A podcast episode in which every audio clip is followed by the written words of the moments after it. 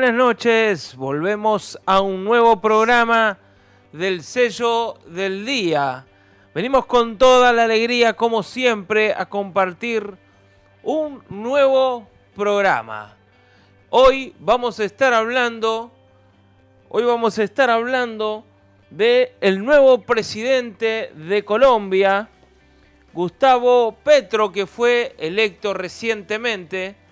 Eh, y bueno, que hay ciertas polémicas que giran alrededor del nuevo presidente. Vamos a estar leyendo un poco de información, hablando un poco de lo que se dice y de lo que se espera y de las propuestas que tienen eh, en sus comienzos. Muy buenas noches, María. Muy buenas noches, Nacho, y muy buenas noches a toda la audiencia de la 91.5 FM SOE y el sello del día. Como siempre, em, bueno, saludar a la audiencia y recordarles que nuestro medio de comunicación es a través del 094-929-717, donde nos pueden mandar un mensajito por el WhatsApp. También que nos pueden seguir en Instagram como el sello del día y en Facebook también nos pueden seguir como el sello del día. Impecable, impecable. Arrancamos entonces el programa. Arrancando el invierno. Arrancamos un nuevo programa, pero tenemos como siempre una cuota de humor para empezar el programa riéndonos, con los mejores chistes. Así es, hay que calentar las gargantas que se viene frío. Dice que esta madrugada va a haber entre menos 4 y menos 5 grados, así que aprontarse para el, el frío. ¿Menos 4? Menos 4 y menos 5, según los meteorólogos. Eh, advierten que puede ser una noche muy fría, con heladas negras. Miro. Así que bueno, eh, esperemos este que, que nos calentemos este, con recursos obviamente que, haya y tomarse una sopita caliente. Algo caliente siempre antes de acostarse creo que sirve, sirve muy bien para generar calorías. Impecable. Pero bueno, hoy tengo un chiste que dice así. Le dice un hombre a otro. En la próxima elección, votá por Alibaba. Ah, sí. Sí, porque al menos estará seguro de que serán solo 40 los ladrones.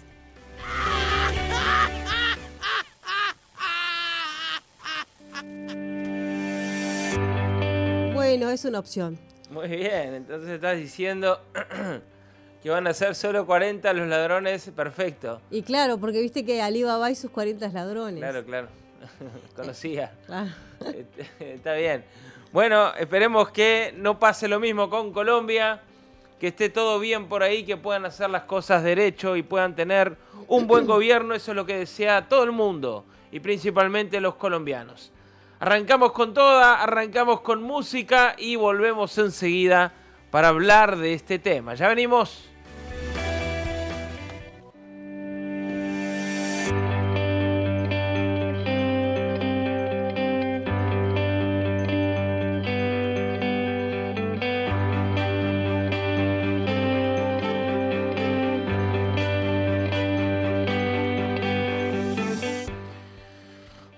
Colombia entonces tiene nuevo presidente, el ex guerrillero Gustavo Petro Urrego.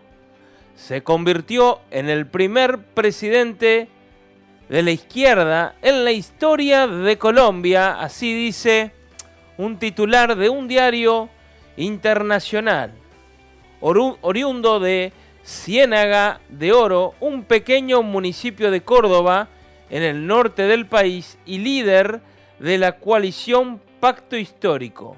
Petro venció a su contrincante Rodolfo Hernández en una reñida elección presidencial.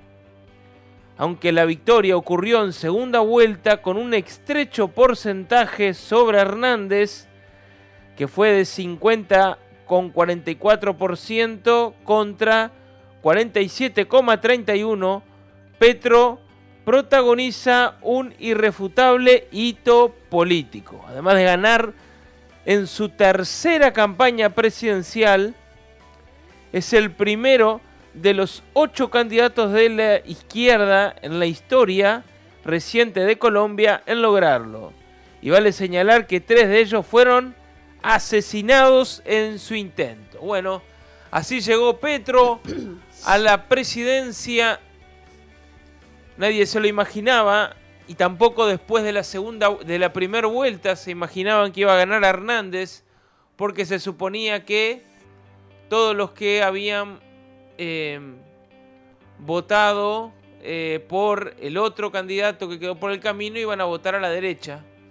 Bueno, pero no pasó así. Eh, y, bueno, y se dio una situación distinta, primera vez en la historia, la izquierda en el poder en Colombia, y se trata de un ex guerrillero.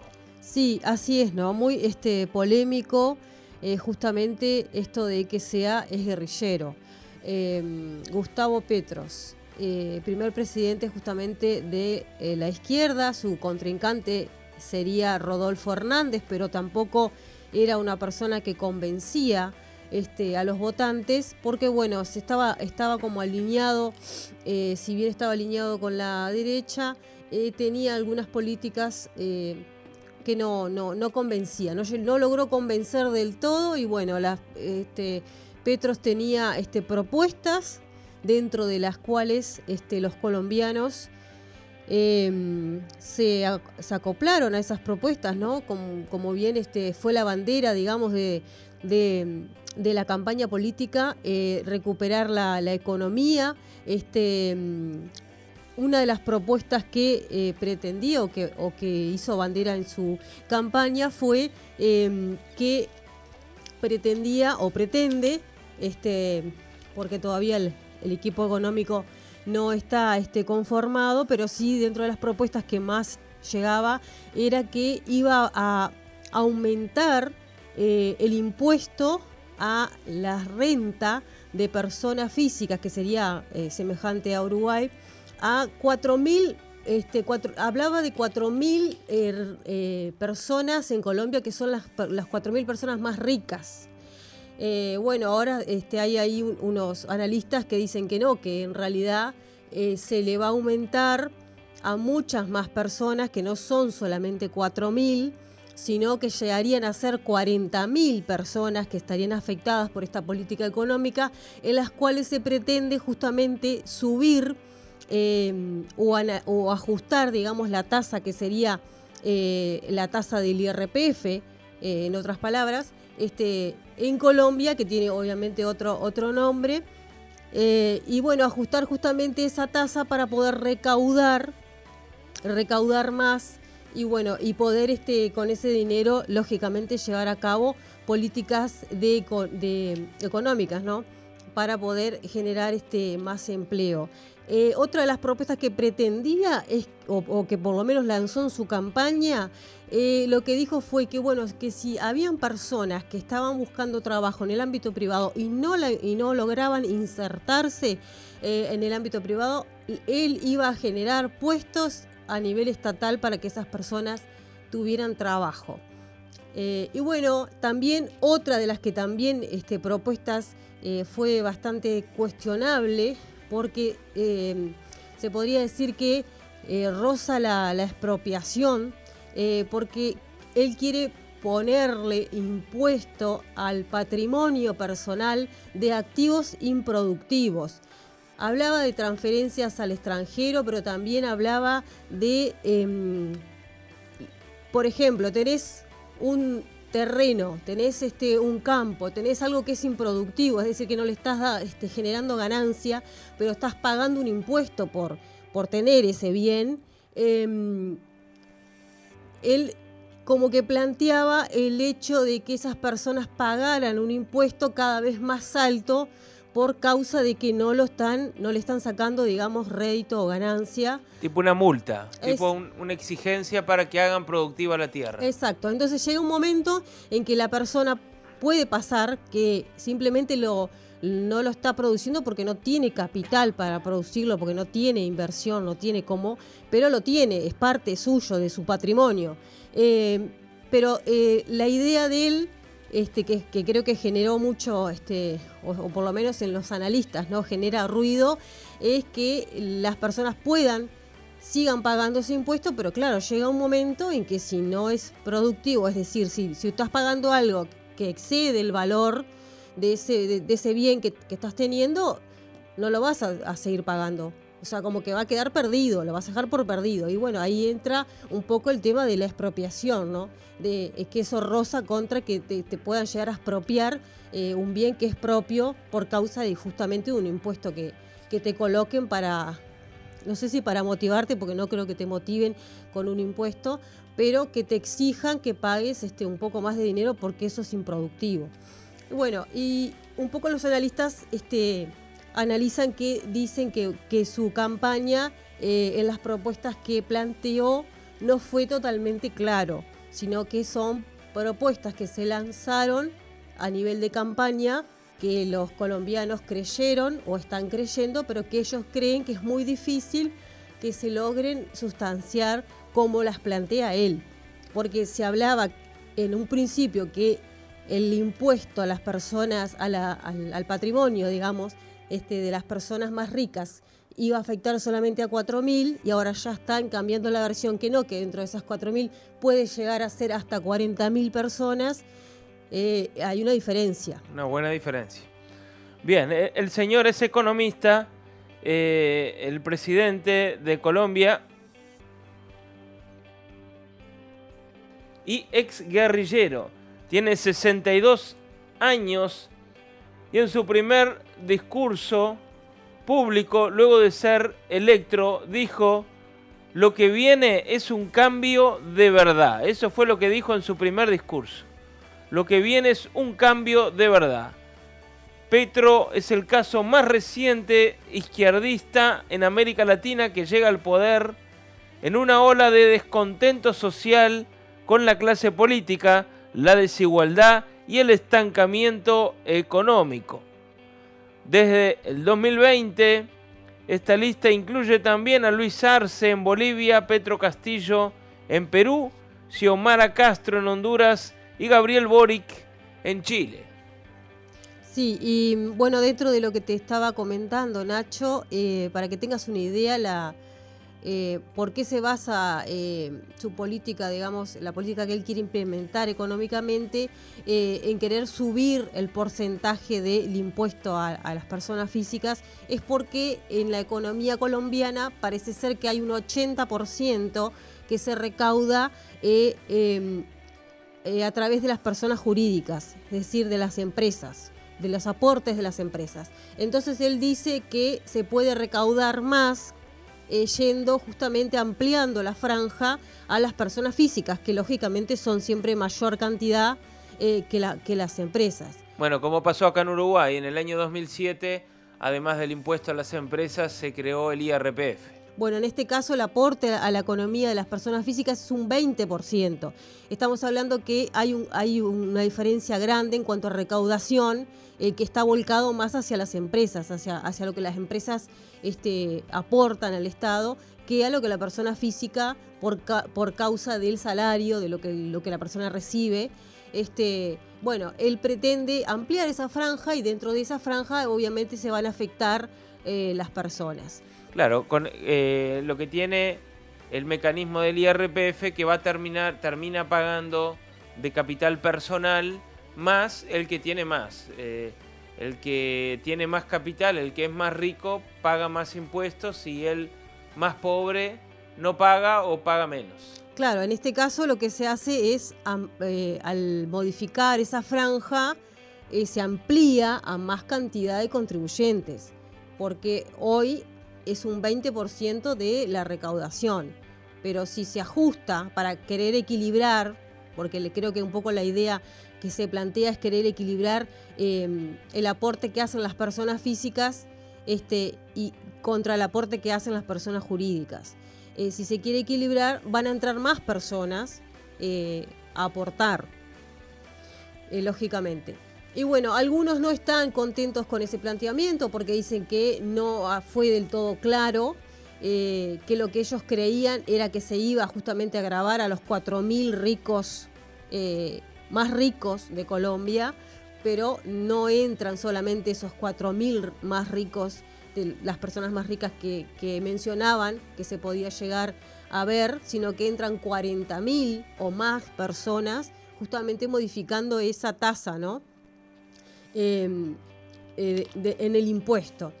Eh, otra de las cosas que también planteaba era este, mm, eh, apertura de fronteras, porque al día de hoy no, no tienen, este, las fronteras estaban cerradas con, con Venezuela. Bueno, él planteó que la apertura de frontera con Venezuela iba a ser este, justamente algo em, inminente, o sea que lo iba a hacer en breve.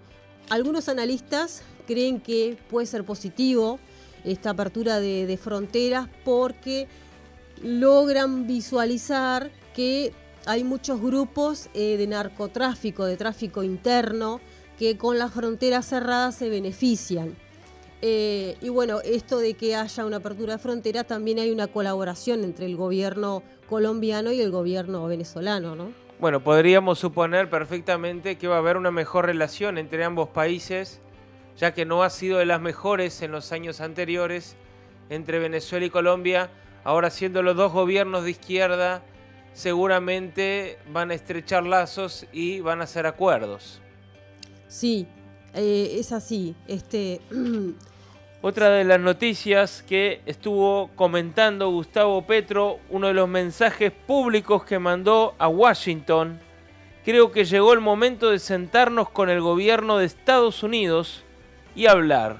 Dijo en su discurso esto el domingo a la noche tras ganar las elecciones, uno de los primeros discursos. De inmediato explicó que quiere buscar un acuerdo sobre los gases de efecto invernadero que, emite Estados Unidos y que son absorbidos por la esponja de la selva amazónica que Colombia comparte con otros países de la región. Si allá se emite, aquí absorbemos. ¿Por qué no dialogamos? preguntó Petro. Le propongo al gobierno de Estados Unidos y a todos los gobiernos de América sentarnos a dialogar para acelerar los pasos de la transición energética.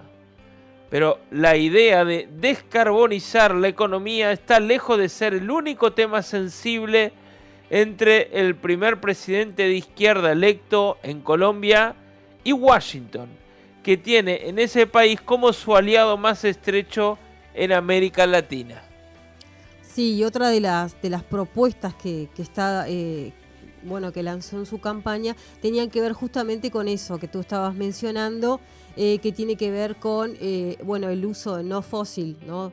Este, ver alternativas ambientalistas, una reforma agraria, también plantea, donde los latifundios este, eh, improductivos, este, justamente él, quiere ir contra esos latifundios que no, no están siendo productivos, el empleo en el Estado, a quienes justamente no consigan empleo en el sector privado, también se mostró eh, mostró voluntad porque la vicepresidenta que, la, que lo acompañó en su fórmula este, la señora Francia Márquez. Eh, sabemos que ella es este, una persona que milita a favor del aborto. él se mostró eh, justamente con voluntad de acercarse a temas de género, de raza, eh, y en temas sociales también pretende defender justamente y garantizar los derechos eh, de la diversidad de orientación sexuales y también un enfoque a, eh, digamos, este, no eh, de, liberalizar el tema del consumo de las drogas. Bueno, parecido a lo que han hecho los gobiernos de izquierda en el resto de América, ¿no? por donde han estado. Hablando sobre eso, este Dice un titular, Gustavo Petro y Francia Márquez, hablando de presidente y vicepresidente, hicieron historia este domingo en Colombia. El primer presidente de izquierda del país y el primer costeño llegará a la casa Nariño de la mano de la primer vicepresidenta afro de la historia.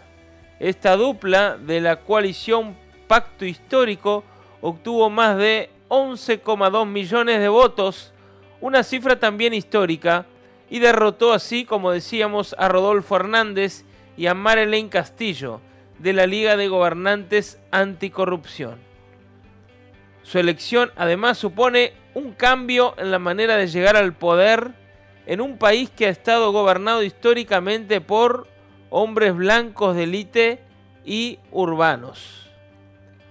Por primera vez una mujer afro llegará a la casa presidencial. Márquez representa y encarna la lucha colectiva por la igualdad de género y étnica. Su vida misma es el reflejo de eso y de ahí que para conocer su historia sea clave detenerse en el lenguaje que ella misma usa. Entonces, también tiene cierta polémica, hay cierta polémica detrás de la vicepresidenta, ¿no, María? Sí, sí, es polémica y, bueno, hay este, preocupación también a la, justamente a las personas que defendemos la vida, ¿no?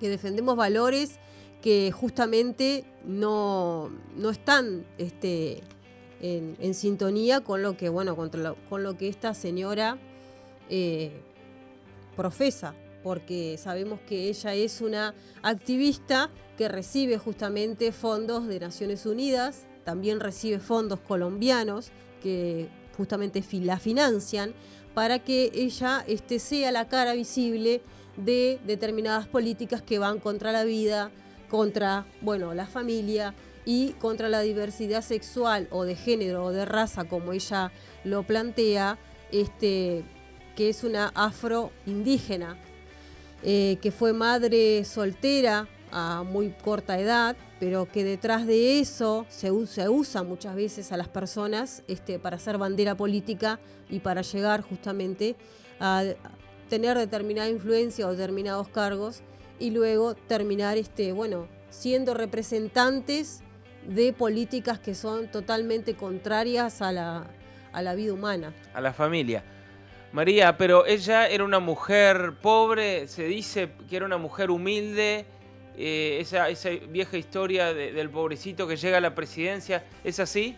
Sí, según la historia de ella, ella es eh, eh, nació en un lugar este, justamente que son este, de personas afrodescendientes, pero también descendientes de indígenas.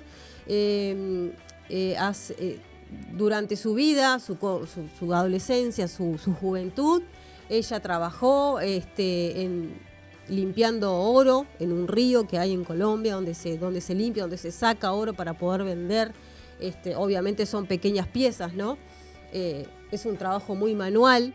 de, muchos, este, de muchas personas que lo hacen justamente para recibir el, dinero, digamos, de, la, vida diaria, del, para poder sustentarse. Eh, luego queda embarazada a los 16 años y tiene su hijo, es madre soltera, como así ella lo determina. Y bueno, y, empieza justamente a luchar por, como, como todas las personas que están en esa situación, por la desigualdad, que nace con un buen, una buena motivación, con la desigualdad justamente que tiene que ver muchas veces eh, de las personas que no tienen recursos, con la desigualdad de personas indígenas, de personas afro, pero que sabemos que detrás de, estos movimientos siempre eh, hay gente que tiene mucho dinero, que logra conquistar eh, a estas personas, porque saben que estas personas tienen, eh, se levantan como referente dentro de esos grupos y bueno, son mal utilizados, ¿no? Bien, llegamos a la media hora, nos vamos a la tanda, pero después seguimos hablando de este tema, María. Ya venimos.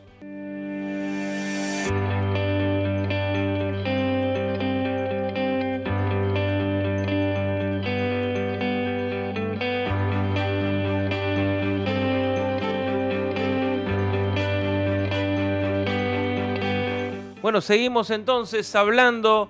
María, me estabas comentando un poco la trayectoria de la vicepresidenta. Sí, comentándote que bueno, que sí, que es una persona que ha nacido eh, justamente en, una clase social eh, baja, eh, descendiente, justamente afrodescendiente, bueno, que fue madre hasta los 16 años, tuvo su hijo, tuvo su primer hijo, eh, también estudió en la Universidad de Santiago de Cali, donde se recibió hace un año y medio eh, de abogada. eh, fue una luchadora o es una luchadora por el daño ambiental y por el desplazamiento forzado. Esto tiene que ver con justamente las industrias que querían aprovecharse, digamos, del río para justamente volcar sus contenidos, digamos, de, industriales y donde ella participó, donde ella fue líder eh, y eh, lograron este, justamente detener este, la minería ilegal y el, y, el, este, y, ese daño hacia el medio ambiente. Eh, también tuvo, este, justamente recibió por toda esa, trayectoria de pelea de defensa del medio ambiente y los recursos naturales, el premio Goldman Environmental Prize, que es considerado el Nobel del Medio Ambiente. Muy bien, también habían algunas polémicas al respecto, escuché alguna sobre alguna nota de Agustín Laje que hablaba de ella, eh, como que recibe financiación de, grandes empresas. Bueno, ella se define como feminista eh, y justamente detrás de eso está lucha por eh, la igualdad de género, lucha por eh, el aborto, está a favor del aborto. Eh, y bueno, y, sí se habla de que ella recibe financiamiento justamente no solo de Naciones Unidas, sino también de parte del Estado este, colombiano, justamente que tiene que ver con, con este, organizaciones que apoyan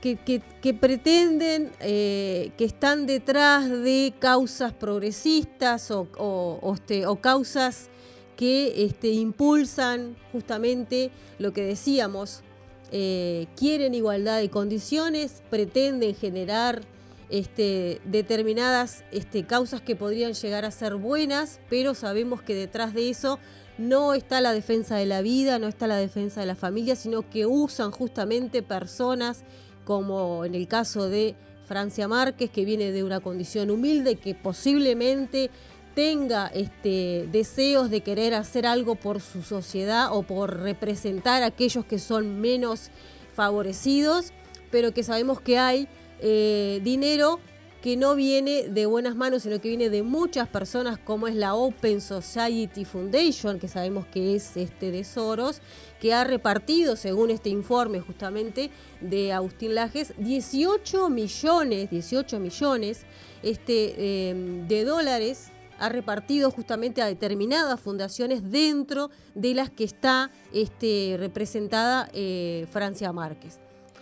Perfecto. Por otro lado tenemos que Gustavo Petro nació el 19 de abril de 1960 en Ciénaga de Oro, Córdoba, hijo de Clara Nubia Orrego y Gustavo Petro Maestro, descendiente por vía paterna de Francesco Petro, un inmigrante italiano que llegó al norte del departamento de Córdoba. Cursaba estudios de segundo grado cuando su familia se mudó a Zapiquirán, donde ingresó en el colegio de La Salle de Zapiquirá. Eh, allí fue fundador del periódico Carta del Pueblo, Carta al Pueblo y también del Centro Cultural Gabriel García Márquez. Por entonces se empezó a implicar en movimientos obreros. Graduado con 16 años en uno de los mejores puntajes en el examen de ICFES para el ingreso a la educación superior de Colombia.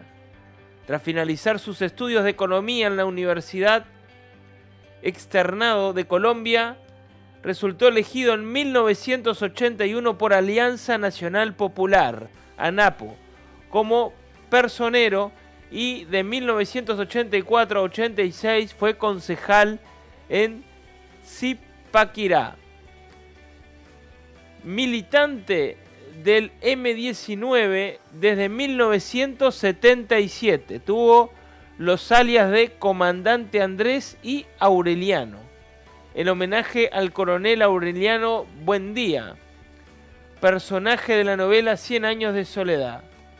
En 1984, cuando era concejal de Zipaquirá declaró su militancia y pasó a la clandestinidad. Fue capturado en octubre del 85 por el ejército y afirmó que Alfonso Plazas Vega fue uno de los militares que lo torturaron antes de ingresar a, prisión durante dos años acusado de porte ilegal de armas, aunque después se demostró que Alfonso no estaba en el país durante los días que supuestamente fue torturado. En febrero del 87 fue liberado, volviendo a pasar a la clandestinidad, viajando a Santander y a Tolima, donde con Carlos Pizarro, León Gómez, tomó parte del proceso de paz entre el grupo guerrillero y el gobierno de Virgilio Barco. Después eh, ingresó a la política, hablo de allá por el año 1990. Sí, este, hay un artículo eh, en Infobae que es muy interesante porque, bueno, se lo compara un poco a Petro con Ortega. Eh, Ortega, quien llegó justamente a la presidencia de Nicaragua hace 15 años, también ex guerrillero. y bueno, un poco lo que, se, lo que se pretende plasmar es que eh, en el caso de Nicaragua, eh, se prometió respetar los derechos humanos, la constitución, la libre empresa, la libertad de prensa y la religiosa, pero que hoy eso no sucede, sino que hay empresas confiscadas, hay periodistas encarcelados, hay personas perseguidas y ya hace 15 años de esto. Si bien son este, países em, diferentes, eh, y han atravesado historias diferentes y procesos sociales también diferentes, eh, hace el, este, el, investigador hace como un paralelismo, ¿no?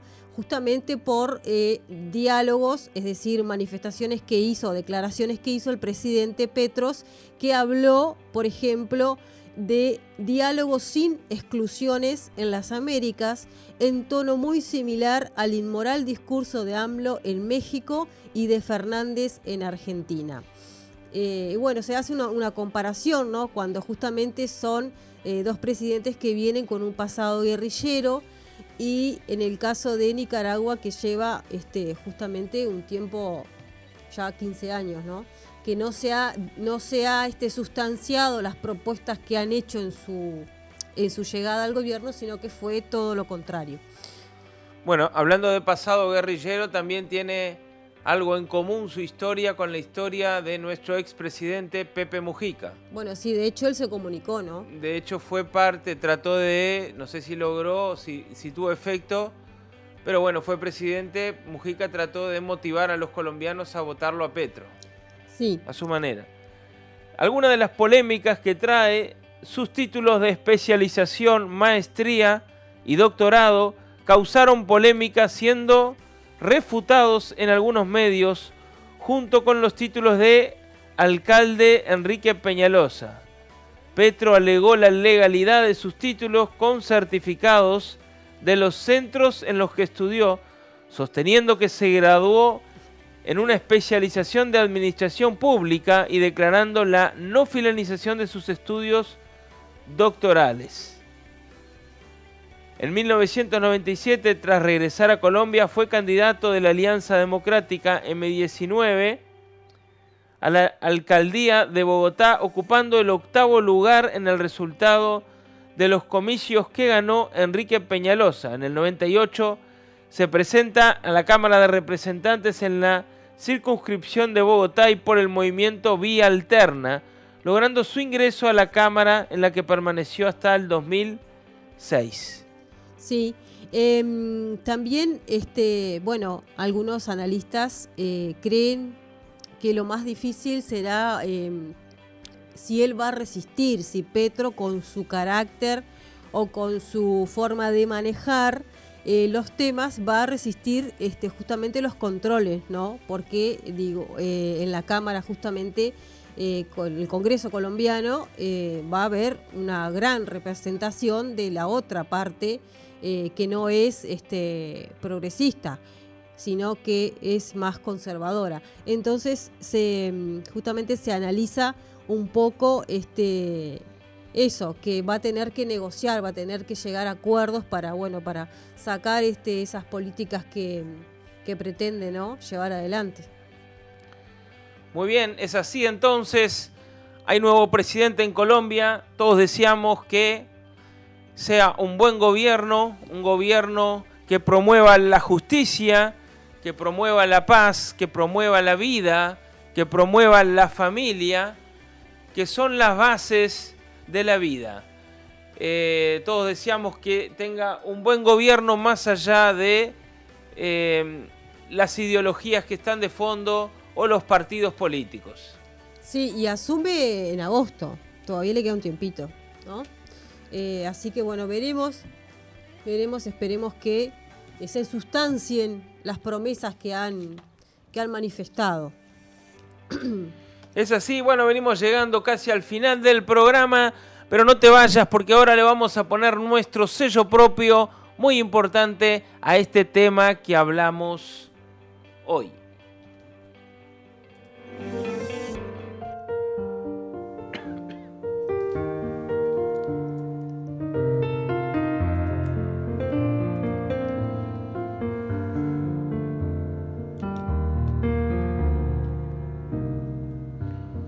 Un presidente electo democráticamente y que por su pasado genera además algunas interrogantes. Un pasado parecido en varios puntos a nuestro expresidente José Mujica en Uruguay y algunos otros ejemplos que hay en América. Los presidentes llegan al sillón luego de convencer a la mayoría de que serán un buen presidente, el mejor. No siempre por parte de los votantes se hace un gran análisis de trayectoria. En muchas elecciones, como al parecer sucedió acá también en Colombia, ciertos discursos, ciertos mensajes finales, buenos o malos, terminan inclinando la balanza. Pero ¿quién guiará mayoritariamente a un presidente en ejercicio sujeto a presiones? Será principalmente sus ideales. Ahora, en la Biblia hay una historia donde el pueblo de Dios, en aquel momento, que hasta ese momento dependía de Dios, quien era su rey. Dios era el rey de Israel, del pueblo de Dios. Y en el libro de Primera de Samuel, capítulo 8, a partir del versículo 5, dice que el, el pueblo de Israel le pidió al profeta que era el que hablaba en nombre de Dios, que levantara un rey que nos juzgue cómo tiene y que nos represente, cómo tienen las naciones vecinas. Cuando Samuel consultó a Dios por esto, éste le dijo, oye la voz del pueblo, porque no te han desechado a ti, sino a mí. A mí me han desechado para que no reine sobre ellos. El pueblo no hizo caso del consejo de Samuel, que le advirtió de las consecuencias que podían tener. Igual pidieron un rey. Dios concedió lo que pedían. Les dio un rey, el cual era conforme al deseo del pueblo, pero no era un hombre preparado por Dios. Terminó guiando al pueblo lejos de Dios, lo que trajo consecuencias negativas para toda la nación. Ahora, no hablemos de presidentes, pero en nuestra vida personal muchas veces hacemos como el pueblo de Israel. Preferimos nuestros propios deseos basado en lo que hace lo que se hace en el mundo, basado en lo que hacen los vecinos, sueños personales e ignoramos la voluntad de Dios muchas veces. No le consultamos para tomar decisiones, simplemente decidimos y después le pedimos a Dios que nos ayude cuando nos va mal. La Biblia dice que la voluntad de Dios es agradable y perfecta. Acércate a Dios, consultale a Él sobre tu futuro, presentale tu vida, ya que si Él te guía, vas a estar bien. Acércate a Dios, abrile tu corazón, porque es así de sencillo, pero así de profundo y directo nuestro Dios que hizo una obra para poder tener una relación personal contigo. pero tenés que desear que Dios te guíe, tenés que pedirle que Él te guíe, porque Dios es respetuoso. Dice que Dios está a la puerta del corazón y llama. El que quiere le abre. Pero Él no se va a meter en tu vida a menos que tú se lo permitas. Por eso te animo a que lo hagas. Ser guiado por Dios es lo mejor que te puede pasar. Porque Dios te guía a lugares de delicados pastos, en lugares donde hay paz, en lugares donde hay confort. Dios te lleva a una vida mucho mejor, a una vida con sentido y con propósito. Abrile tu corazón a Dios, consultale, presentale a Él tus proyectos para que Él te encamine y te guíe. Y vas a ver que te va a ir bien, te va a ir mucho mejor. Deseo que Dios te bendiga y hasta la próxima. Hemos puesto el sello del día. Martes y jueves, 20 horas, por Zoe. Por Zoe. Por Zoe.